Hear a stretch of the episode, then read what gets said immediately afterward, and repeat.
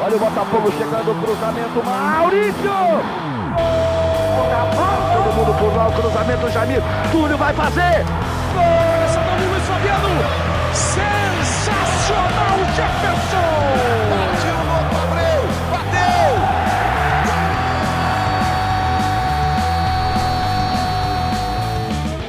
Está começando mais um Bota Cash.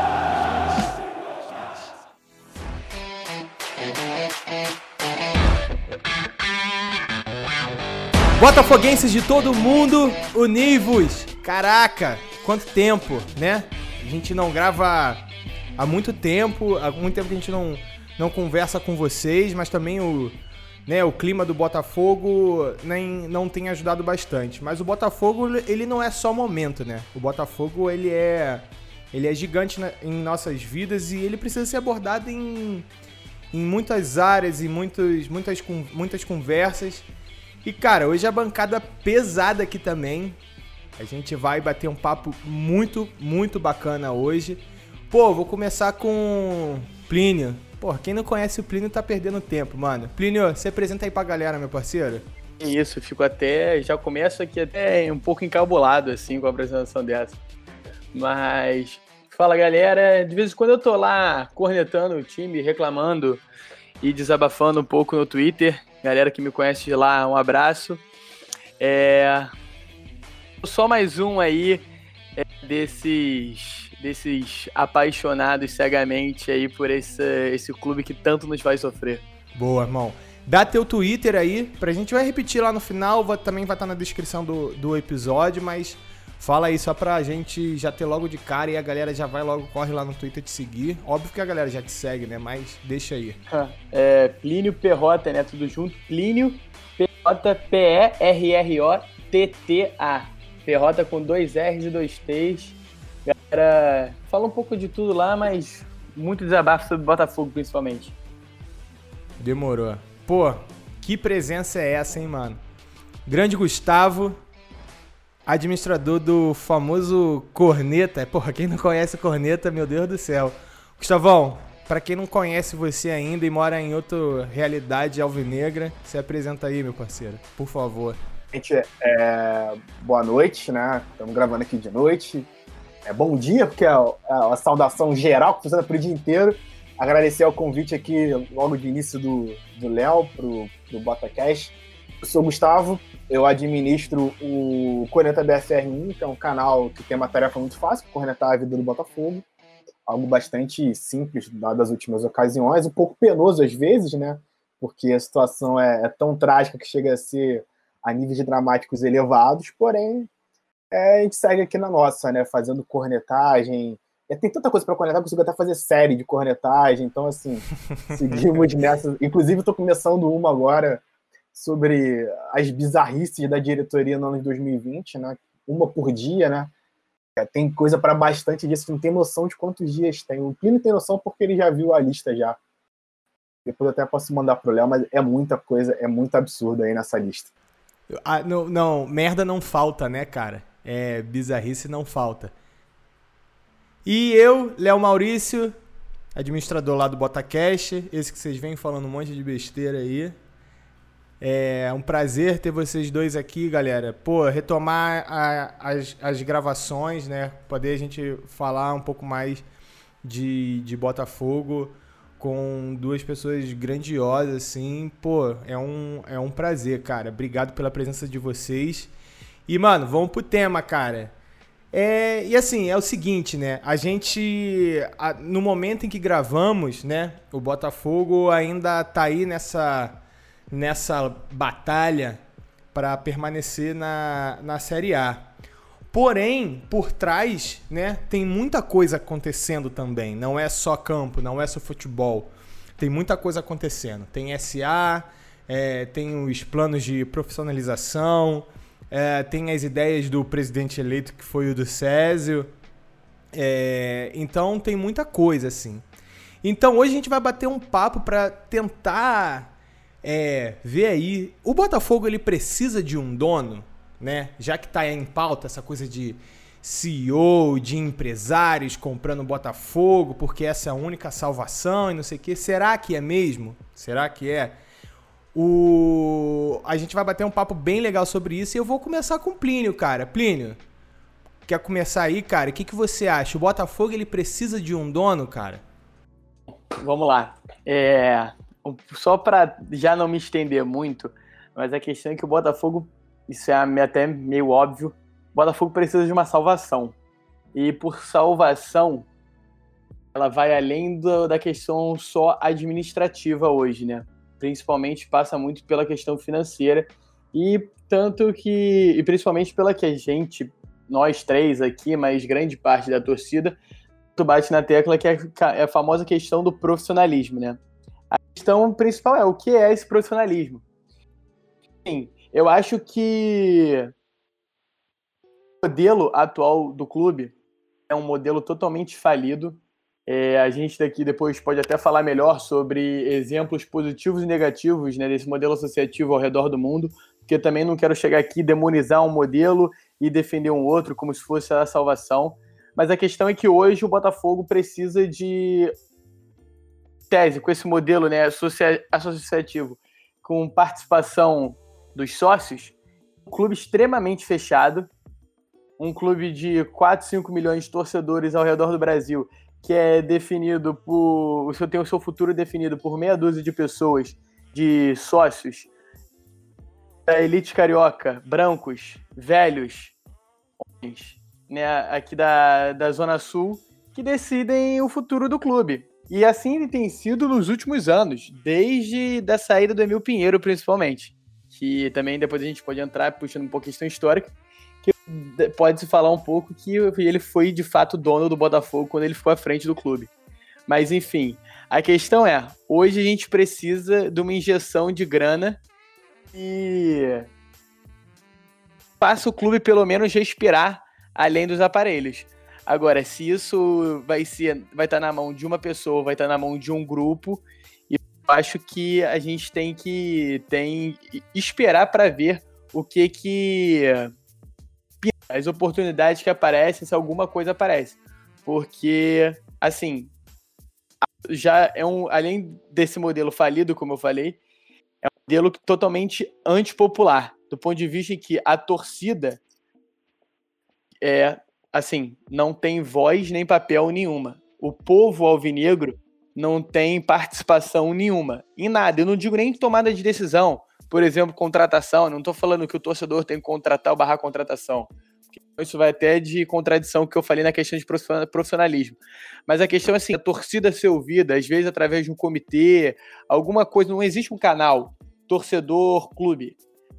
É algo é que aquele fica fogo ele é administrado para aquele feudo de general severiano. Pode crer, pode crer. Gustavo, o que, que tu acha, cara? É, dá, dá teu papo aí, o que, que tu acha? Precisa de um dono, não precisa? Eu acho que essa pergunta ela é um tanto quanto complexa, então vou responder ela por partes. A primeira parte é, é, o Botafogo precisa se livrar do modelo atual? Precisa. O Plínio falou muito bem agora é, na fala dele sobre os motivos disso, mas eu resumo que se existem dois modelos, que são o modelo associativo, né, onde o clube não tem dono na teoria, ou, ou seja, é, é, ninguém pode ser responsabilizado financeiramente pelos prejuízos do clube. E o modelo de clube com dono, onde os donos ou, ou os donos são responsabilizados financeiramente pelos prejuízos do clube, o Botafogo hoje é o pior de dois mundos. Porque é, os dirigentes que estão lá não são responsáveis financeiramente pelos problemas do clube, visto que a dívida do clube chega a quase um bilhão de reais, isso não, isso não resvala em nenhum dos dirigentes. E ao mesmo tempo o Botafogo tem donos, né? Não dá para você dizer que as pessoas que estão lá no Botafogo se permutando em cargos há três décadas não são os donos do clube. Então hoje o Botafogo é o pior de dois mundos. Então o Botafogo precisa se livrar desse modelo. De alguma forma.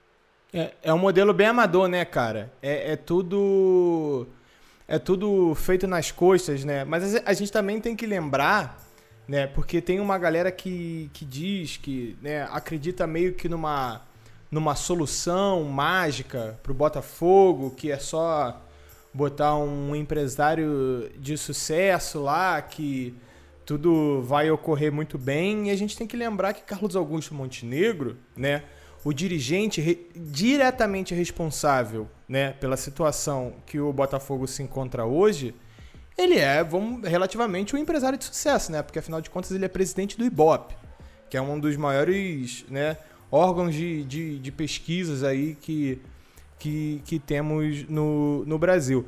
Mas o Plínio, o Plínio ele tocou num ponto é, muito importante, né? Antes da gente falar de dono, a gente precisa falar muito é, de quanto o clube é fechado, né? De como essa, de como as decisões dentro do clube elas estão sempre ligadas a, é, a uma pessoa só, ou a um grupo de pessoas.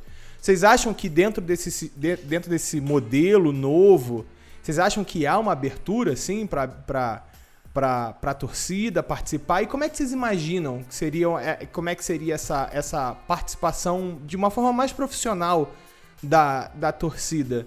O, o Plínio até tem uns, uns bons exemplos aí depois, né, de, de, de clubes que têm a mesma essa mesma dinâmica, né, em, na Europa. E aí, como ele é pesquisador também, ele, ele vai dar um espetáculo maneiro aqui. Mas o que, que vocês acham? Como é que vocês acham que deveria ser é, dentro, dentro de um modelo profissional, como é que deveria ser a participação da, da torcida? Para até algumas ideias progressistas, ele é um empresário. Derby então não é um sujeito que veio da zona norte, do subúrbio, né? Então, ainda que o Botafogo fosse um clube aberto, você teria limitações que o próprio sistema onde o Botafogo está inserido, o sistema capitalista, impõe, né? Para você ganhar, para você ganhar alguma eleição, você tem que ter uma campanha. Essa campanha vai gastar dinheiro. Ou você tem um grupo muito, muito forte partidário que vai conseguir levar pessoas é, periféricas ao poder, ou você vai ter que botar esse dinheiro do seu próprio bolso. Então, mesmo assim, você ainda teria uma limitação. Claro, ela seria um avanço em relação ao que tem hoje? Absurdo. Seria um avanço absurdo que tem hoje. O Bahia, com todos os problemas que a gente pode discutir, não é o foco do, do, da discussão hoje, o Bahia é um clube que ele é mais aberto, ele é mais interessante do que o Botafogo é hoje, do ponto de vista até de, de, de, de atitudes sociais, né, de, de, responsabilidade social. Não vou nem falar do ponto de vista de gestão ou de esportivo, né? Mas ainda você tem limitações. Nesse modelo, mas seria um avanço muito grande para a participação da torcida. Não só nas eleições, mas até como ouvidorias, como é, é, discutir coisas junto com a torcida. No modelo de dono ou de donos, a coisa fica mais à mercê do que os donos vão querer em relação à participação da torcida. Agora, é, o Botafogo, para você, ou qualquer clube de futebol razoavelmente grande, para você mover, para você fazer ele andar, você precisa do engajamento do torcedor. Eu acho muito difícil, eu acho, não é que eu acho muito difícil, mas eu acho muito limitado você querer engajar o torcedor apenas como consumidor. Ou, ou, isso é algo que funciona de forma limitada, na minha opinião. Funciona quando o time estiver bem. Mas o time não vai estar sempre bem. Isso daí é uma ilusão que virou realidade em pouquíssimos casos de esporte coletivo nos últimos, nas últimas décadas. Então, assim, é, eu acho que mesmo com um modelo de dono, você vai ter que ter algum tipo de participação na torcida que vá além dela como consumidora, né? Mas daí é o que eu imagino. Não, não sei, eu estou fazendo design de uma coisa que não que não que não se materializou no Botafogo, existem outros clubes. E as pessoas muitas vezes falam que um clube com dono não tem participação na torcida. E pô, na Inglaterra, que talvez é o país onde a cultura de ter donos seja mais longa, já dure mais de um século, você vê situações de clubes basicamente quase que expulsam os donos do, dos seus próprios clubes. Né? pô, você vê o, o, o, talvez o caso mais significativo hoje seja o Newcastle, que está tentando expulsar o, o, dono do clube. É, o Liverpool passou por isso no início da década, no início dessa década, perdão, lá para 2010, 2011, né, que era o Tom Hicks, que até se envolveu com o Corinthians no início dos anos 2000. É, e tipo, tanto protesto da torcida, o cara pediu boné, porque é, por mais que ele por mais que seja um negócio para ele, é, você ter alguns milhões de pessoas enchendo o teu saco não é muito confortável. Então, assim, é, mesmo no modelo com dono, a participação da torcida vai acontecer, seja ela otorgada pelos donos, seja ela de forma rebelde. Mas, obviamente, no modelo associativo você vai ter uma participação maior da torcida que você tem no modelo de dono. Depois eu posso discutir as, as desvantagens, porque essa é uma vantagem para o modelo associativo. Tem outras desvantagens, mas eu vou discutir depois, porque para não fugir muito da pergunta. Então, é, eu acho que o meu pensamento vai um pouco na linha do, do Gustavo também. Eu acho que é muito complicado para início de conversa a gente taxar assim: é, ter dono é ruim é, é, ou ter dono é bom. É, você decidi, os sócios decidirem o que querem é ruim, os sócios decidirem o que querem é bom. E é muito difícil a gente olhar do ponto de vista macro. É, tem que analisar caso a caso, porque, por exemplo, que nem o, o, Gustavo deu alguns exemplos desse, também tem o um exemplo recente agora da Roma, que foi vendido no início da década, era se tornou comprada por um grupo americano de investidores americanos, e o, tech, o dono, aliás, ele era um, um empresário ítalo-americano, não tinha a menor relação com, com a cidade de Roma, muito menos com o clube, falava pouquíssimo de italiano, não morava em Roma, tocando um negócio assim, um meio que a distância, até a venda do clube agora, no, no, no, início do segundo semestre desse ano, ele não ia a Roma, ele não ia à cidade de Roma. É, a, desde 2018. então, assim. Belo presidente. Então, justamente, são coisas que, por exemplo, às vezes um cara ele entra com dinheiro achando que fala assim, cara, futebol move muita grana. Então, é um investimento bom, só que o cara fica de saco cheio de forma rápida. Essa é a principal questão. E em contrapartida, em paralelo a isso, você tem, por exemplo, boas gestões do ponto de vista não só financeiro, mas profissional também. Por exemplo, uma questão que, que uma gestão, aliás, que, do ponto de vista de, do negócio esportivo, de gestão esportiva, que eu tenho muito interesse de estudo, porque eu acho que assim, se tem que funcionar de um jeito assim profissional, talvez seja um dos melhores que tem hoje, é, por exemplo, como funciona o modelo do City Football Group, que é o grupo dono do Manchester City, entre outros times. Um grupo inicialmente né, foi comprado por um sheik do Emirados Árabes, mas que assim, ele de início, para se botar é, como concorrente na briga pelos campeonatos, por títulos, enfim, ele fez botou uma injeção de capital alta de forma assim logo de início para trazer jogadores bons, melhores, para melhorar o time e tudo mais, atrair atenção de mídia, é, patrocínio, torcida, enfim. Só que ao longo do tempo, é um time ao longo dos últimos anos, é um time que ele não só se profissionalizou é, se estruturando de forma interna, como ele é um time hoje totalmente autossustentável. Então, assim, o Sheik, ele não bota mais dinheiro do bolso dele. Tudo que o, Manchester City, que roda no, no, Manchester City, por exemplo, que é o principal time né, desse, desse, desse grupo, né, do City Football Group, que tem times no Japão, tem time na, na Espanha, tem time até aqui no Uruguai, Estados Unidos, enfim, Austrália. É, então, tudo que roda lá é o que eles, eles próprios faturam. Então, assim, você tem uma responsabilidade fiscal e financeira que, por exemplo, não só hoje, né, mas nos últimos anos esse modelo como que é tocado o Botafogo não existe. Não tem. Nenhuma, na real. Além de todas as negociatas e esquemas. Então, assim, é, são coisas que é, eu acho complexo um pouco a gente bater como se fosse tudo preto e branco, porque é, a gente vai ter exemplos bons e ruins de um lado e do outro, tanto do outro. Eu acho que, assim, aqui mesmo no Brasil, por exemplo, desse de modelo associativo, como a gente vai dizer que o Palmeiras não tem uma, um dono, né? Uma dona, melhor dizendo, a Leila.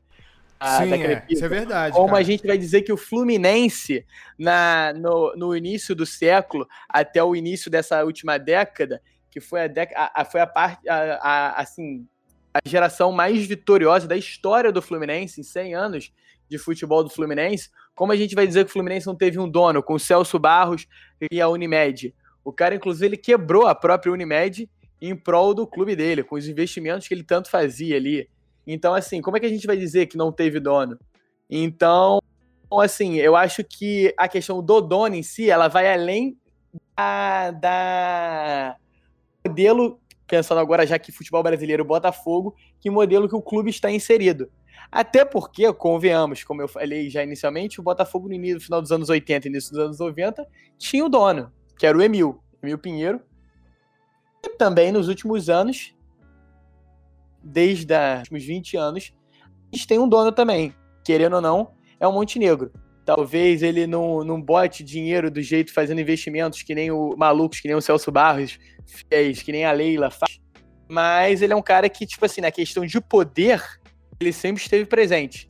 Até quando ele era até quando ele era oposição, ele faz, fazia ali, a, fazia a politicagem dele até estar na situação. Então, ou então ficar na situação enquanto ainda fosse de interesse dele, de interesse político interno.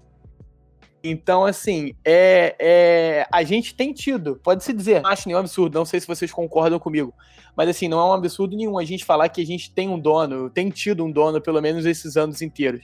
A part, a part, eu acho que a questão principal é a gente pensar a partir de agora, com essa nova gestão, e para como a gente vai caminhar para tão sonhada e tão dita, tão repetida, que às vezes fica até algo até banal, profissionalização do clube. O que que significa isso? A gente entender o que, que é a profissionalização do clube, o que, que significa o Botafogo profissional, e a partir daí a gente entender a questão de, tipo assim, ter dono, vai ter um presidente que vai, vai participar de um sistema democrático interno por sócios, vai abrir mais, vai virar clube empresa, não vai, enfim. É, é um bom ponto. O, o, o Gustavo tinha tocado anteriormente num ponto bem, bem importante, cara, que eu, que eu acho que é que ele falou de tratar a torcida apenas como consumidor, né? Quando na verdade nós somos parte fundamental, né, do, do, do Botafogo, de tudo que existe é, dentro do Botafogo, o que que o Botafogo vai fazer, vai deixar de fazer, como é que o Botafogo vai, vai, vai prosseguir, permanecer, enfim, a existência do Botafogo ela está diretamente ligada à sua torcida. E sem a torcida o Botafogo não existe, né? E aí é, fica, fica esse, essa relação né, do, de Botafogo e torcida como se a torcida do Botafogo fossem, fosse meros consumidores e como se o Botafogo fosse apenas um, um produto, né?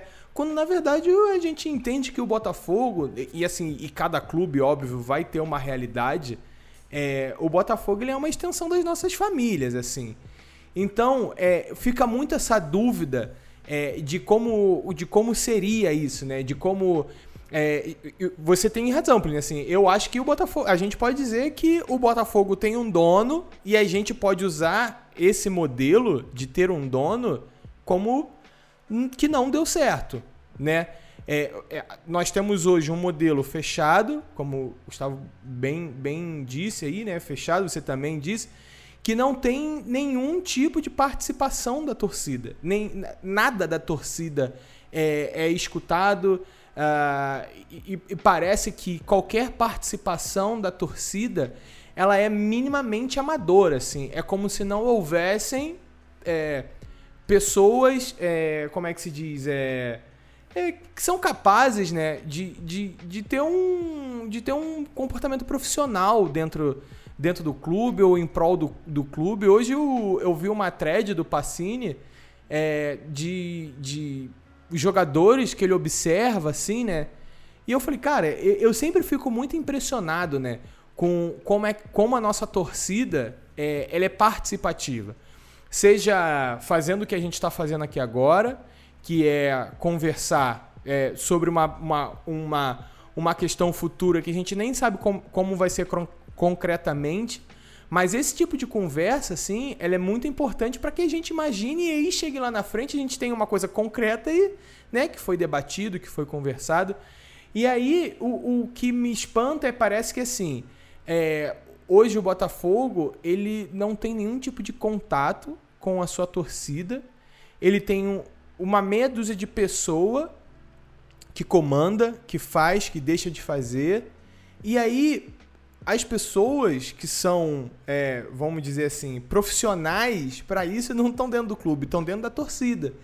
E aí eu queria saber de vocês como é que vocês acham, né? A gente imaginando aqui, é, botando para fora mesmo assim, tipo, tentar achar uma, um, um, meio caminho, né? Dessa, dessa relação de, de um clube, vamos, vamos botar assim, dito profissional, com seus profissionais lá dentro mas com uma, uma relevância, é, relevante é, participação da torcida. Assim, a torcida é, definindo tendo, tendo parte nas definições do, do, das decisões do clube.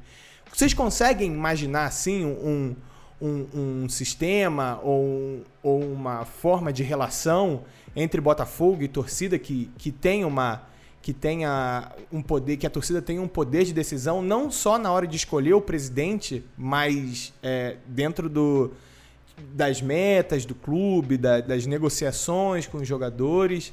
Quer começar, Plínio? Cara, eu acho que eu só para você falou o negócio, você me lembrou. Você estava falando da questão como a, a participação da torcida do Botafogo hoje. Às vezes o, do, o Botafogo é, é tão é, gerido de maneira assim largada que é incrível que às vezes ele enxerga um torcedor até como como um assim é quase como para fazer caridade, né? Um inimigo, Não, eu quero né? dizer porque eu lembrei do questão né, quando tava quando e começou a pandemia mesmo, ficou, o país inteiro ficou em quarentena e tudo mais, o futebol ficou parado. Teve a questão daquela Globo reprisar alguns jogos históricos, e aí teve aquela questão da venda de ingresso, entre aspas, né, os ingressos online para o jogo de 95, que era para o lucro ser é revertido é a pagar salário de funcionário. E assim, é a coisa que é o básico, que deveria ser o básico, pelo menos. O clube não consegue arcar com as suas obrigações básicas e aí recorre à torcida para tampar buraco. Não é nenhuma questão tipo assim, ah, tem uma ação e aí a gente aqui, ah, a torcida como como como apenas como condora. O Botafogo o buraco é tão mais embaixo que eu acho que não tem nem essa questão assim de enxergar. Antes, eu acho que antes fosse, o problema seria menor se a gente fosse visto pelo clube como consumidor e o futebol do clube como mero entretenimento. É, deixando de lado toda a questão de passional e tudo mais. Mas nem isso, eles, a, a, o Botafogo, principalmente última gestão, ele, ele enxerga o Botafogo como assim, é um tampa-buraco, é um tampa-buraco para os problemas do clube. Se na gestão anterior do Maurício Assunção o torcedor é totalmente desrespeitado, desde o ponto de vista do, do atual Newton Santos, né? Ter sido pintado de vermelho com as suas cadeiras, com aquele patrocínio ridículo, e ele ainda, o presidente, o então presidente ainda debochar, falando que se a torcida não gostou é só lotar que não aparece. Como Cara, isso dele... foi criar um, criar um, mudar o nome do estádio, né, do Engenhão, se chamar, ele passa a chamar Stadium Rio, a casa de todas as torcidas do Rio. Então, assim, é, até essa, essa relação do Botafoguense com o seu estádio, com a sua casa, é algo recente. Então, de enxergar mesmo como sua casa, como lugar de pertencimento, por tudo isso, por como o torcedor botafoguense vem sendo massacrado. E agora já acabei me, me, prolongando aqui, mas assim, um, um, um, exemplo de um clube, de clube que a gente tem que participar popular, por exemplo, é, o Gustavo eu sei que conhece, não sei se você conhece, ele é o St. Pauli, de Hamburgo, claro. Alemanha. Um clube que institucionalmente, né, ele é, ele é progressista, ele é a favor, assim, de, de, da, de boas-vindas aos refugiados, antinazista, antirracista, anti-homofóbico, e assim, a torcida tem uma participação é, muito grande lá. Às vezes, até algumas queixas, por exemplo, tem um caso. Eu confesso que hoje em dia, 2020, eu não sei como está, mas que, por exemplo, subiram na Bundesliga no início dessa década, eles foram mudar o placar do estádio, que é aquele placar manual, bem de estádio pequeno, assim, sabe? Que Sim, o cara vai e troca. Botar um placar eletrônico torcida fez, se manifestou, fez um abaixo assinado para que aquilo não acontecesse, porque o cara, o garoto do placar não perdesse seu emprego.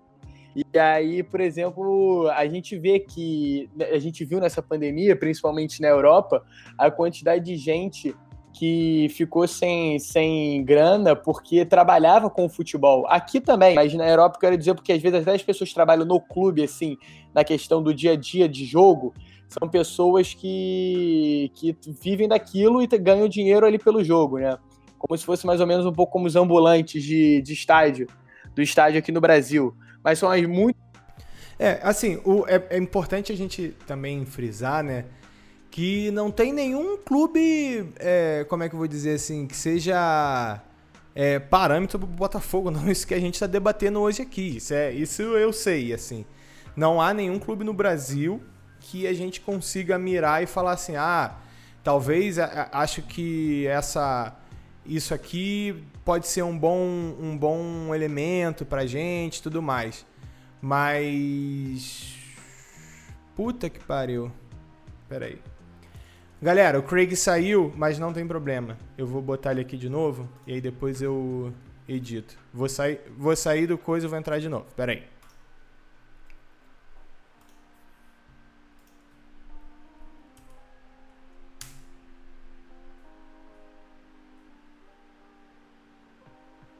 Pronto. Voltamos. É, não tem nenhum tipo de clube que seja que seja parâmetro, né, pro, pro Botafogo.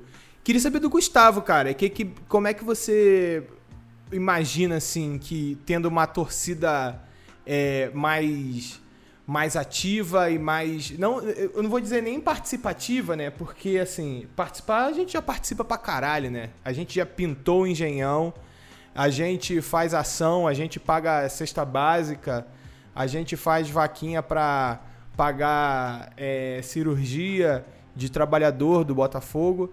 Então, mano, isso a gente já faz, né? Participar a gente já participa pra caralho. Mas eu, tu consegue imaginar, cara, é, uma participação mais efetiva, mais concreta da torcida? Olha, é, para além da questão é, eleitoral, que fica restrita ao modelo associativo, ou seja, seria impossível que o Botafogo tivesse isso dando um dono, eu falaria de duas coisas. A primeira, eu vou começar pelo que você falou, das questões que o Botafogo faz vaquinha. Esse ano do Botafogo muito foi muito participativa, né? Fez vaquinha para o Maurão. É, é, a gente fez, a gente praticamente impediu a contratação do, do Alexandre Galo, a gente forçou a contratação do, do, do Ramon Dias. A gente pediu a contratação do Honda, que apesar da saída dele ter sido de uma forma complicada, é, se não fosse o Honda, seria o, Inácio Rara. Não sei se você sabe onde está o Inácio Rara, ninguém sabe onde está o Inácio Rara, ele só mostra que foi muito melhor trazer o Honda do que trazer o Inácio Rara. Nunca vi. É, que, é, o Inácio Rara ele se perdeu no banco do Goiás, assim. Acho que foi até dispensado. É, então, assim, é, e a, torcida do Botafogo até participou de mais, mais até do que deveria, porque a nossa participação ativa foi apagando incêndios de coisas que o clube deveria prover. Era o clube que deveria pagar a cirurgia do Maurão. Era o clube que não deveria jamais pensar em trazer um treinador como Alexandre Galo, que o último trabalho dele tinha sido na, na segunda divisão do Campeonato Paulista. Né? É, não precisa a torcida é, é se estressar, se descabelar para conseguir resolver isso. Então, esse é o primeiro ponto. O segundo ponto vem muito. Vou usar de gancho o que o Plínio falou sobre o famoso caso das arquibancadas em vermelho. É, quando o CEP chega ao poder contra o Maurício Assunção, ele se diz amador porque ele era contra esse profissionalismo que pintava a arquibancada de vermelho e chamava o Newton Santos de estádio de todas as torcidas do Rio de Janeiro. E aí eu acho que é importante, seja o modelo qual for, com ou sem dono, que o, eles entendam que, apesar de ser um negócio, tem que ser um, tem que respeitar a tradição do clube e a torcida. Você não pode pintar de vermelho a arquibancada do estádio do Botafogo. Você não pode dizer que o estádio do Botafogo está em todas as torcidas do Rio de Janeiro. É, o amadorismo do, do, do CEP, quando ele ganha a eleição, ele ganha falando que ele era um amador contra esse profissionalismo vazio, que tirava o torcedor do clube. E aí, uma das primeiras atitudes dele, quando teve a possibilidade, foi pintar a arquibancada de Milton Santos para representar isso. E se você parar para pensar, o Botafogo teve um público maior com no Milton Santos nessa época do que tinha na época do Maurício Assunção, mesmo com o Sidorf no. Os públicos do Botafogo foram significativamente maiores, mesmo escolhendo a Libertadores, público em Copa do Brasil e etc. Então, assim, é, é, importante também que você leve em conta o fato do, de que o Botafogo é um clube de futebol. Então a participação da torcida seria importante sendo ouvida, não necessariamente sendo ouvida diretamente, mas com pessoas que pensem no clube para a torcida. Essas pessoas, obviamente, deveriam vir da torcida para conseguirem pensar o clube para elas, né? E pensar questões de entorno, questões de facilitar o acesso. Isso eu acho muito importante, uma forma de torcida participar mesmo não sendo, entre aspas, ativo, mas tendo a sua opinião respeitada, sendo respeitada, tendo seus ídolos respeitados, etc. E uma outra forma de participação que eu acho válida também, que não seria, entre aspas, ativa, mas eu acho importante, é a comunitária. É o Botafogo fazer parte da comunidade, principalmente dos arredores do, do estádio do, Newton, do estádio Newton Santos. É uma região, é, ainda, que, ainda que esteja no processo de gentrificação, não é uma região desenvolvida. É uma região onde há muito que se desenvolver. E bem ou mal, se você pensar na de General Severiano, por mais que esteja encravada numa zona bastante rica do Rio de Janeiro, ela tá, tem, tem, tem, tem comunidades mais ou menos próximas a ela, 3, 4 quilômetros de distância. Santa Marta é mais ou menos aquela distância. Então, acho que o Botafogo também, se trabalhar como clube social, é uma forma de participação popular, mesmo que não seja ativa. Essas são as formas que eu vislumbro. Agora, algo ativo, para além de eleição, eu acho que seria legal, mas eu não consigo operacionalizar isso. Eu não consigo pensar em como isso poderia ser feito. Conselhos? Quem vai fazer parte desses conselhos? Bem ou mal, isso já existe. Torcida organizada é uma forma de participação no clube é, para eleitoral e são conselhos. Só que em algumas vezes, é, algumas vezes essas torcidas eu não sei se elas é, e eu não falo especificamente do Botafogo, mas eu falo no caso geral. Se elas estão trabalhando mais pelo interesse da, do Botafogo, do clube, seja ele qual for, ou das próprias torcidas, né? Ou de promoção de pessoas das próprias torcidas. Então eu acho assim, é, resumindo, porque eu falei de um monte de coisa, a participação que eu acho mais importante para além da eleitoral é você colocar o torcedor no centro da discussão, mesmo ele não sendo ativo, mas sabendo valorizar a cultura de arquibancada, sabendo valorizar os ídolos, sabendo valorizar o, o dia a dia do torcedor em relação ao clube. Né? E até mesmo como consumidor, né? Essa história bizarra da camisa da capa que demorou dois meses para chegar. Nossa senhora. Pô, mas você assim, tocou num ponto que é fundamental, né? Que é tomar as decisões tendo no centro, tendo no cerne da, da, da questão a, a cultura da torcida, né? E, cara, eu acho que quando você fala isso, você traz, traz pra, pra conversa que um ponto que eu não, não tinha pensado ainda, né? Que esse talvez possa ser o, possa ser o, o, o link, né? Dessa relação, quando a, como a gente está conversando, né?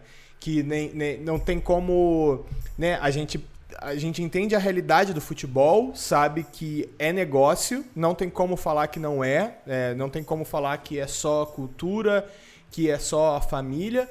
Mas assim, é, as coisas acontecem, as pessoas precisam ser pagas é, o, o, campeonato custa dinheiro e o que vale dentro do, dentro do, do, do, campeonato é dinheiro, né? E na verdade é tudo sobre isso. Mas assim, você traz um ponto que é muito legal, cara, que é levar para o cerne do debate, lá para o centro do debate, dentro das questões do Botafogo, as decisões que eles vão. É, as decisões que eles vão ter que tomar quanto a time, uh, quanto a orçamento, uh, quanto a profissionais que estarão dentro do clube, tendo sempre a visão da torcida, assim, tendo no centro a torcida. Essa questão do conselho é uma coisa que eu acho que é fantástica, cara. Eu acho que. E aí, voltando, né, pro, pro, pro tema do debate, se a gente precisa de um dono, é, eu acho que essa é uma forma também de diminuir essa, essa, essa ideia, né, de ter um, um dono ou alguém que manda no clube, que foi, ao menos para nossa realidade, foi extremamente danoso, né? Uh, tirando o, o, Emil, mais ou menos, uh, porque assim, né? Depois que o Emil saiu, a gente ficou ferrado de grana. Acho que é a mesma situação do, do Fluminense, né? E aí eu, eu, eu gosto sempre de apontar essa essa problemática como um dos grandes problemas dessa de ter um dono, né? Porque depois esse dono sai e como é que o clube fica? Entende? É, vai ficar largado? Vai. Da onde vai vir esse dinheiro? Da onde vai vir essa. Então, quando você tem esse, essas tomadas de decisões focada na torcida e a gente tem um conselho de torcedores, assim, mas não é um conselho ou dois, são diversos conselhos de torcedores para que se debata Botafogo, para que se participe Botafogo. E aí, Gustavo, como você falou dessa, dessa participação social, cara, eu acho isso fantástico. Para mim, o Botafogo tinha que ter uma escola no, no, no no, ao lado do Newton Santos, sabe? Que formasse os meninos dali, não que não que vá trabalhar no Botafogo, mas sabe, fazer uma uma, uh, um, uma boa ação, vamos dizer assim, né, para a comunidade ao redor do, do estádio. E isso também gera muitos torcedores novos, né, cara? Porque assim, quando você tem essa relação, né, próxima com o clube, você começa a entender, você começa a olhar com outros olhos. Mas essa, essa parada do, dos conselhos, de estar tá no centro da questão, eu acho fantástico, cara. É, vocês têm algum exemplo, assim, de, de, de, clube que seja, seja gerido exclusivamente por torcedores, assim? Alguma...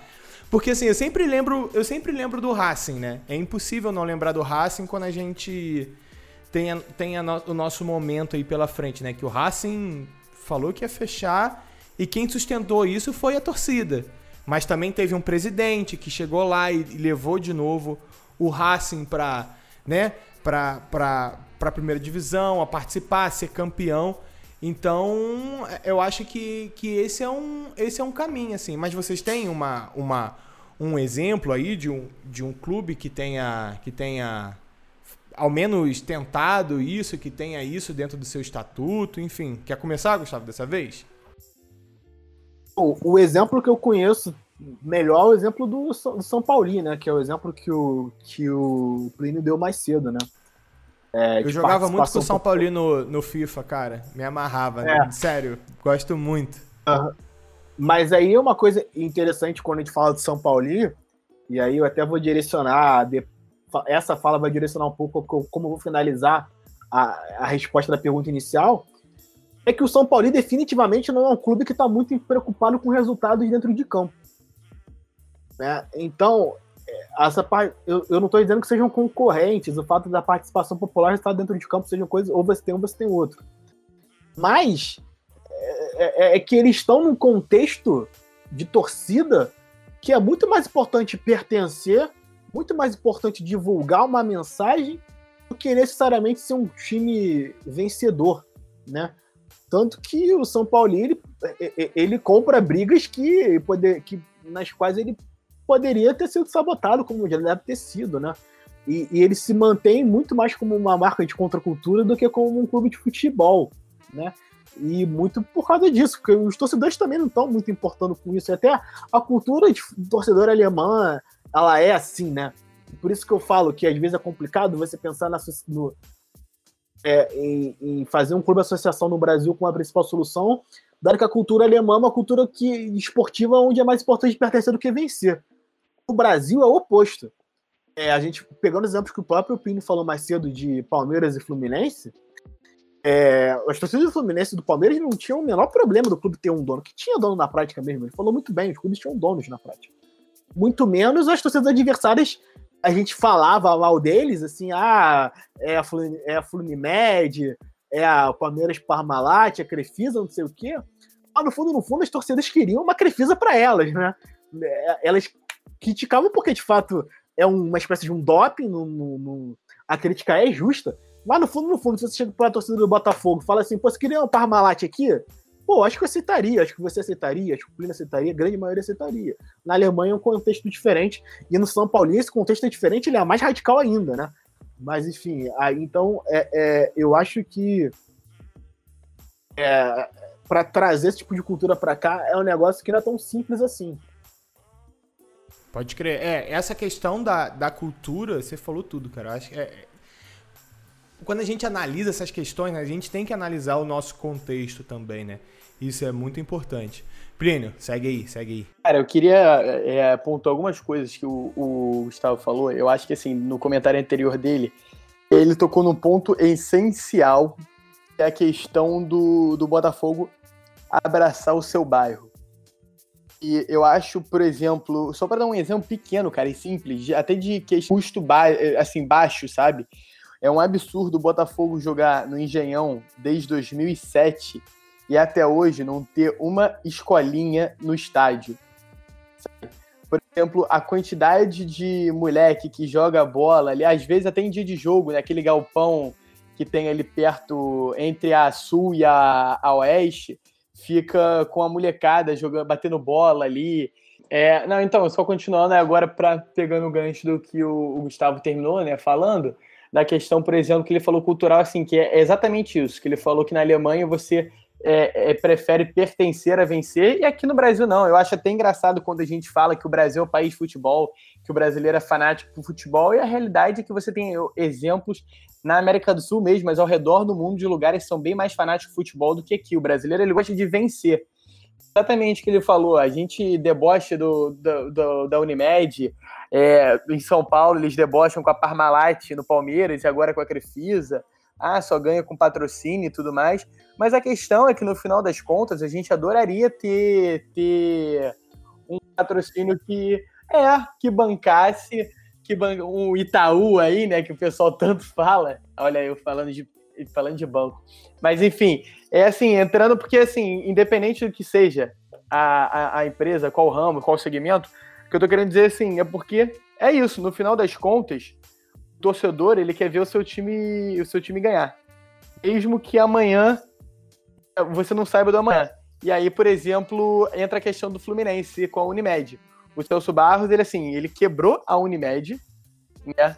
E além disso, ele foi assim, óbvio que vou, um tricolor pensar e falar, pô, o Celso Barros foi bom, ele, a gente foi bicampeão brasileiro, ganhou uma Copa do Brasil e foi vice-campeão da Libertadores da Sul-Americana. Pouco não conseguiu, não, não conseguiu o título internacional que eles tanto almejam aí é, há mais de 100 anos. Mas assim, é, a questão é que o, o Celso Barros foi, foi só investimento ali no futebol, no time. Ele não teve a preocupação, por exemplo, para deixar um legado quando ele saísse para o clube, pensando no clube. Por exemplo, investimento em infraestrutura, é, investimento, não sei, é, potencializar ainda mais Xerém de uma maneira.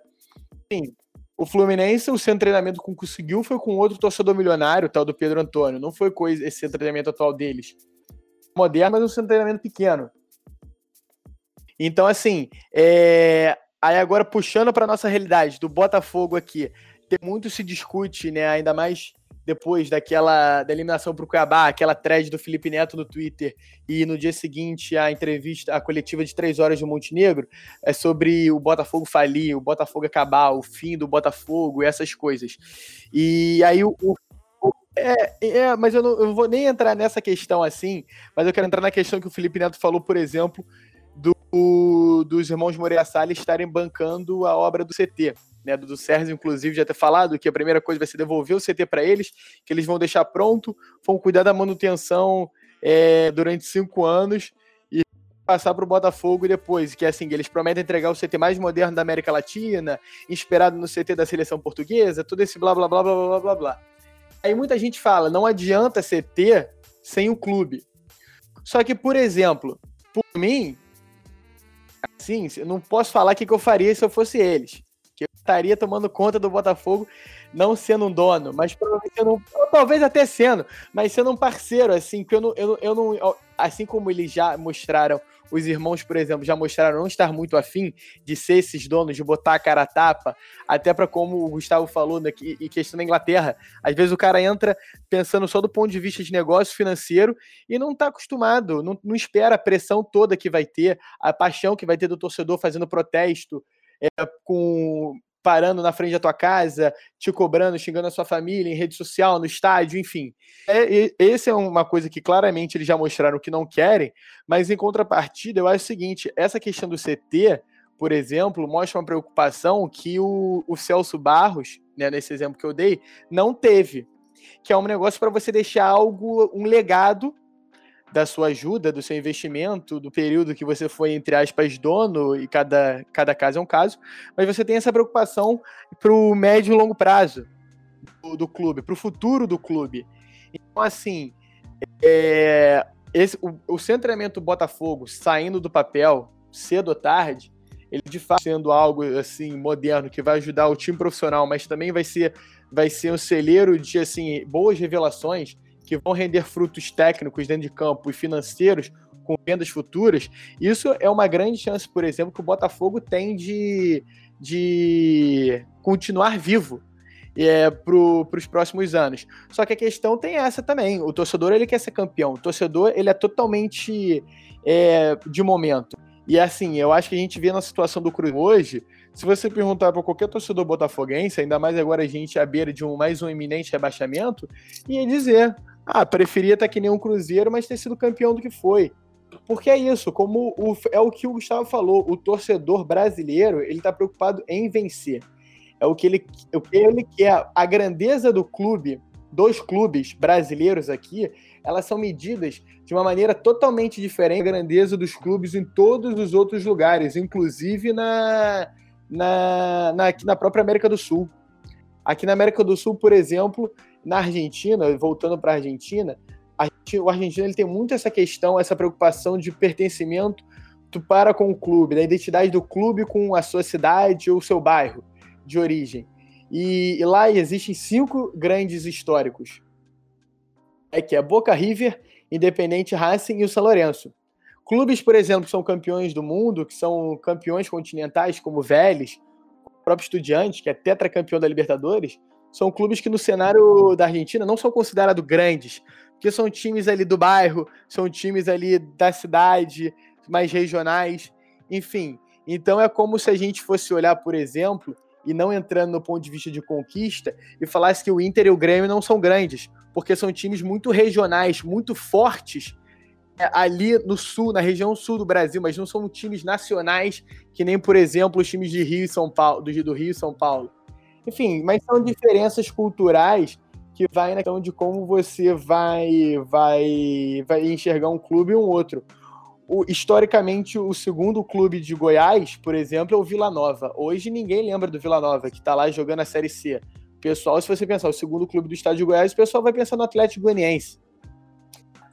Então, assim, são coisas também que tem que tem momento faz é, então, assim, hoje a gente está com o Botafogo à beira da falência. Amanhã, para muitos torcedores, amanhã, tendo um dono ou não, mas se recuperando, se reestruturando, a gente, o Botafogo pode ser visto como, por que não, o grande clube do Rio. É um cenário otimista, pensando do ponto de vista atual, é um cenário otimista, mas o que eu estou querendo dizer é que essas coisas mudam. Com isso, muda também a questão de clube é visto pela, pela mídia especializada, né? Especializada entre aspas. A grande... Especializadas em alguma coisa que a gente sabe o que, que eles são especializados. É. Na Gávea aí. É. Mas assim, cara, eu, eu, eu gosto desse tipo de, de, de, debate, né? Porque a gente, a gente vai questionando as coisas e a gente vai começando a entender, né? E aí, quando você fala isso, né? De, dessa pessoa que vai chegar lá, porque você falou assim, Porra, se eu fosse o. Se eu fosse o dono do Itaú, mano, eu ia ser dono do Botafogo, isso é óbvio. E quando você falou isso, eu, eu também pensei, eu falei assim, mano, pensando na, na, nossa realidade, óbvio, pensando no hoje, no nosso, na, na nossa realidade, assim, no, no, nosso dia a dia hoje do Botafogo.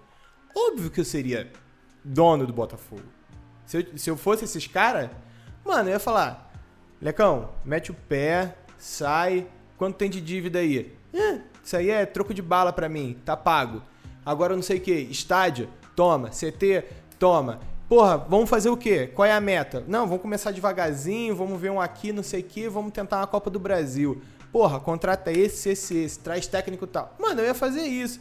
Só que dentro disso, né, ia, eu ia buscar uma cultura da torcida, né? Eu não ia ser o dono do Botafogo. Seria dono, assim, é Tipo, né, mas subjetivamente eu buscaria ser presidente do Botafogo e trazer e falar assim, ó, ó, isso aqui precisa para acontecer, isso, a torcida tem que estar tá aqui, mano. Sacou? Então eu acho que a gente já consegue entender mais ou menos entre o que, que é um dono desses cara que chega, e que acontece muito lá na Europa, né? Desse shake maluco chega lá, compra. E é isso, e cada um pro seu canto, né? E que mais possível, o que mais tem chance de acontecer aqui no Brasil, né? Já que a gente tem essa mentalidade de vencer. Então, um cara que chega e faz o que ele quiser, mas se ganhar, tá tudo certo. Sacou? Então, acho que a gente já consegue meio que entender esse o, o que, que é ser um dono, né, do, do clube e o que, que é ser um líder, cara. E assim, estamos é, chegando a quase uma hora. Aí, aí, conversa rola mole, facinho, né, cara? Porra, é muito bom. Galera, vamos começar a finalizar então. Partiu? É, vou fazer a última pergunta para vocês, então, só para a gente começar a, a finalizar. O que que, que que vocês imaginam, assim, né, dentro, dentro desse cenário é, que, que possa acontecer dentro desse, né, dentro dessa questão de, de SA e como é que vocês acham que a torcida pode estar inserida nesse, nesse cenário, assim, de SA, de CEO, sacou? E aí a gente começa a se despedir logo depois disso. Pode, pode começar aí, Plínio. Cara, é, assim, eu acho que hoje eu não vejo outra saída para o Botafogo a não ser o projeto da SA. Se alguém apresentar um outro projeto assim financeiramente possível para salvar o clube a, num curto, médio prazo, é, que lógico, não seja algum magnata, algum mecenas chegando, descendo do céu e bancando todas as contas, contratando jogador, é um projeto assim profissional, profissionalizante para o clube, por favor, manda aí para gente e vamos, vamos ver. Mas sendo bem sincero, sendo bem sincero do fundo do meu coração, Léo, SA ou sem SA, se a gente continuar sendo, toca sendo tocado desse jeito que é há anos, não vejo uma maior participação popular é, pensando assim na questão em relação clube e torcida, sabe? É, eu não enxergo. Eu acho que talvez, sendo com um clube organizado e aí profissional e aí independe do modelo, aí funcionando, assim, o, o clube sendo, sendo gerido de maneira séria, porque hoje o Botafogo é tudo menos sério, é, eu acho que deveria ter pelo menos alguns comitês. É, por exemplo, você tem a, as constelações. As constelações, cada, cada, cada constelação vinegra, imagino que tem um presidente, um líder, um chefe, que fale pela galera. Às vezes é interessante esse cara trazer opiniões, sugestão, crítica da, do seu grupo ali, seja do interior aqui do Rio, seja uma constelação dos Estados Unidos. É, a galera, você, através do sócio torcedor, trabalhar o sócio torcedor para ele ser mais popularizado na, na, questão de quantidade, porque o Botafogo, em questão de preço, é um dos sócios, tem um dos sócios torcedores mais baratos do Brasil. Mas trabalhar para popularizar assim, atingir mais gente do Rio e de fora, trabalhar planos assim, e a partir disso você ter um canal de comunicação do efetivo do sócio torcedor clube, às vezes é, é, realizar encontro, dis, discussões, que nem eles já fazem com o pessoal das constelações, inclusive, anualmente, fazer isso também de uma maneira maior, que nem, por exemplo, é, quem, quem já participou, tem algum mínimo conhecimento aí de foi afiliado algum partido político, sei lá, sabe, participação de núcleos e assembleias, por exemplo, de discussão. Não estou falando para o torcedor bater o martelo e decidir, mas às vezes levar coisas a serem discutidas internamente no clube. Eu acho que esse, essa talvez poderia ser uma saída. Você, por exemplo, aqueles muros que tem em volta do estádio, o Botafogo chegar e contratar artistas botafoguenses da torcida e bancar ali a galera para pintar, fazer algumas espécies de multirões assim, sabe? Que às vezes o torcedor se sente parte e tem aquela, aquele sentimento de pertencimento do clube. Você às vezes misturar, por exemplo, é, às vezes até coisa banal, sabe? Que deveria ser feita por exemplo, e você mistura, por exemplo, algum jogador, um ídolo, junto com a torcida, para como, tipo, ter o, sentimento de uma coisa só, enfim. Esse seria, assim, uma das coisas que eu idealizo um pouco. Mas eu acho que tanto com SA quanto sem SA, é, independente do que acontecer para o nosso futuro, eu acho bem, bem difícil, improvável que mude alguma coisa em questão da participação da torcida do jeito que é hoje. É, eu vou até aproveitar e responder a pergunta inicial e responder essa pergunta final.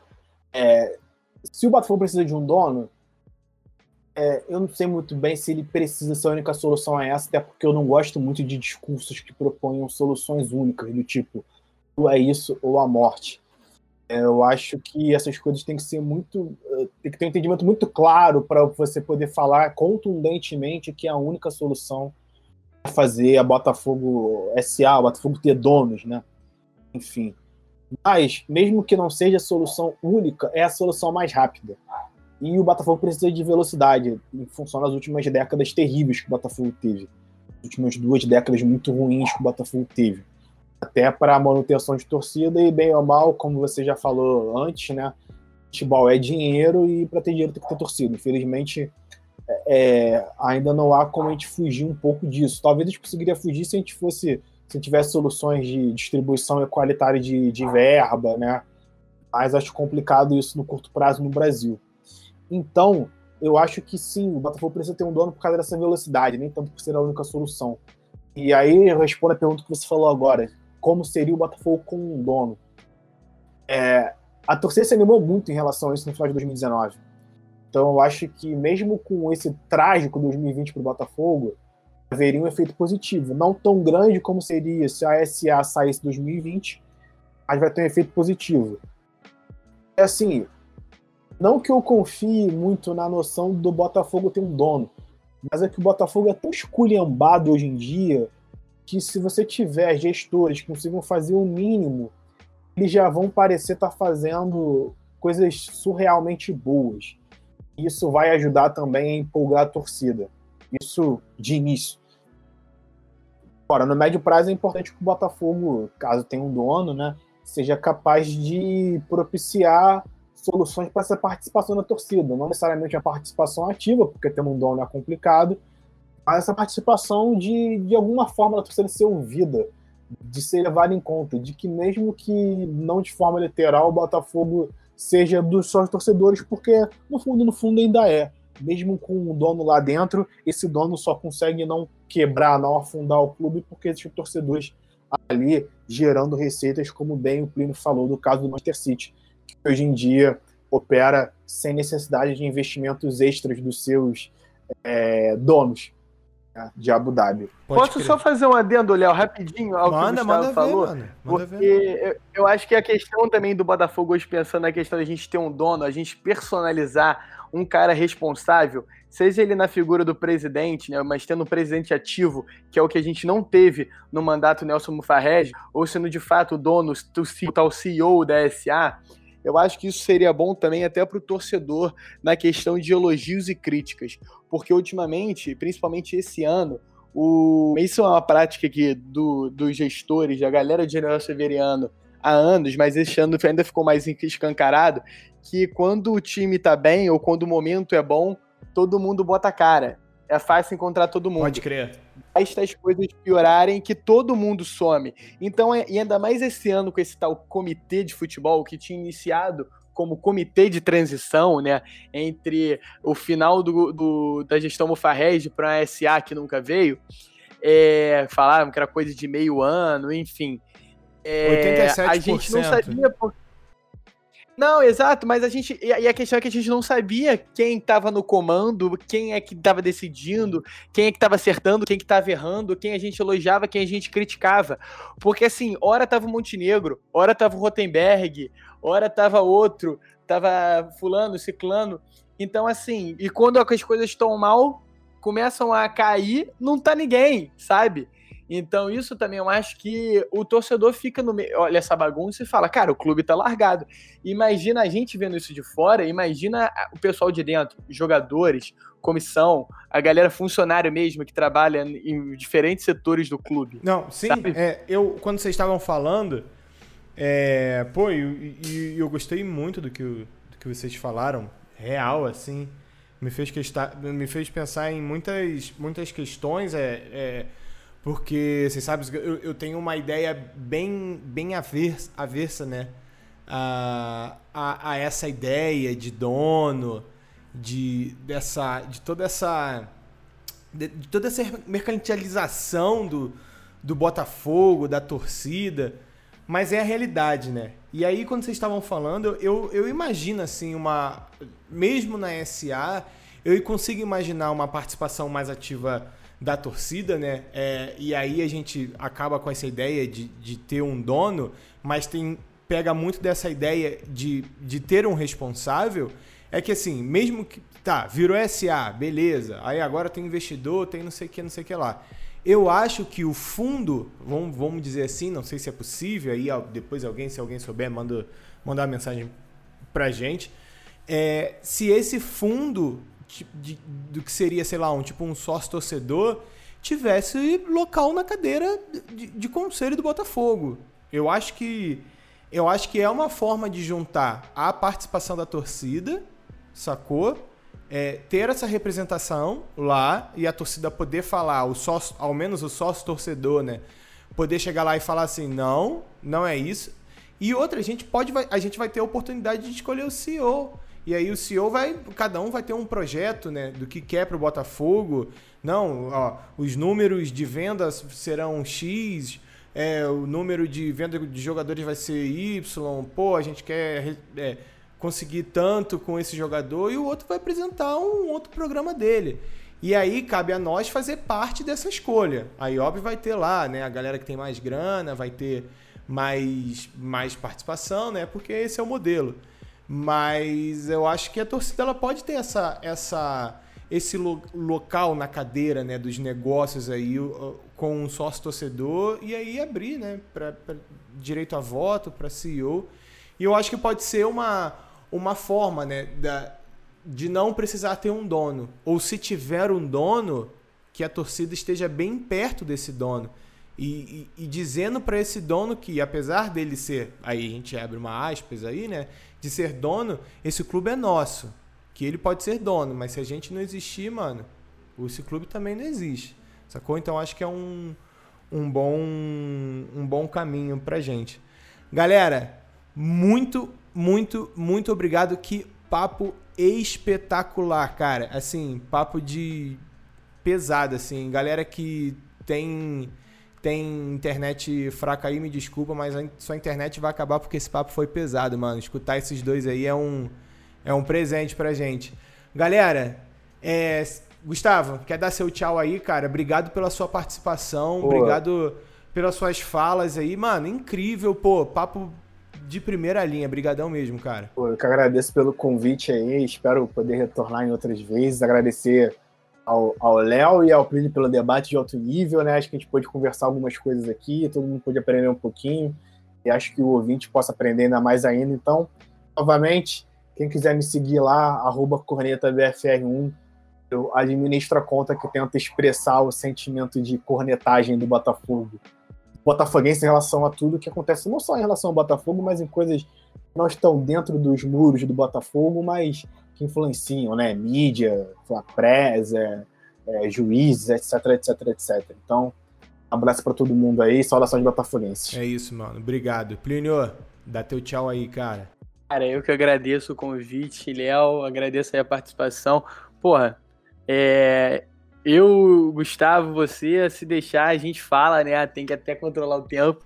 Mas agradecer aí é, a resenha e, cara, eu acho que assim, a questão não é nem é, falar assim, cagar regra, ou ser dono da razão, nem nada disso, mas às vezes fazer a galera pensar em situações boas, positivas e negativas que às vezes não tá enxergando, às vezes abrir o olho para uma coisa ou para uma outra, que às vezes a galera a galera não tá pensando, aqui que cada um pensa de um jeito, cada um tem suas questões em relação a esses assuntos e por isso que essas discussões são boas. Às vezes a gente fala coisa que o, o outro não, não imaginava, às vezes o outro fala alguma coisa que a gente não tinha pensado e aí nessa que vai somando. Mas é isso, espero que, que o papo tenha sido bom para todo mundo e tamo junto.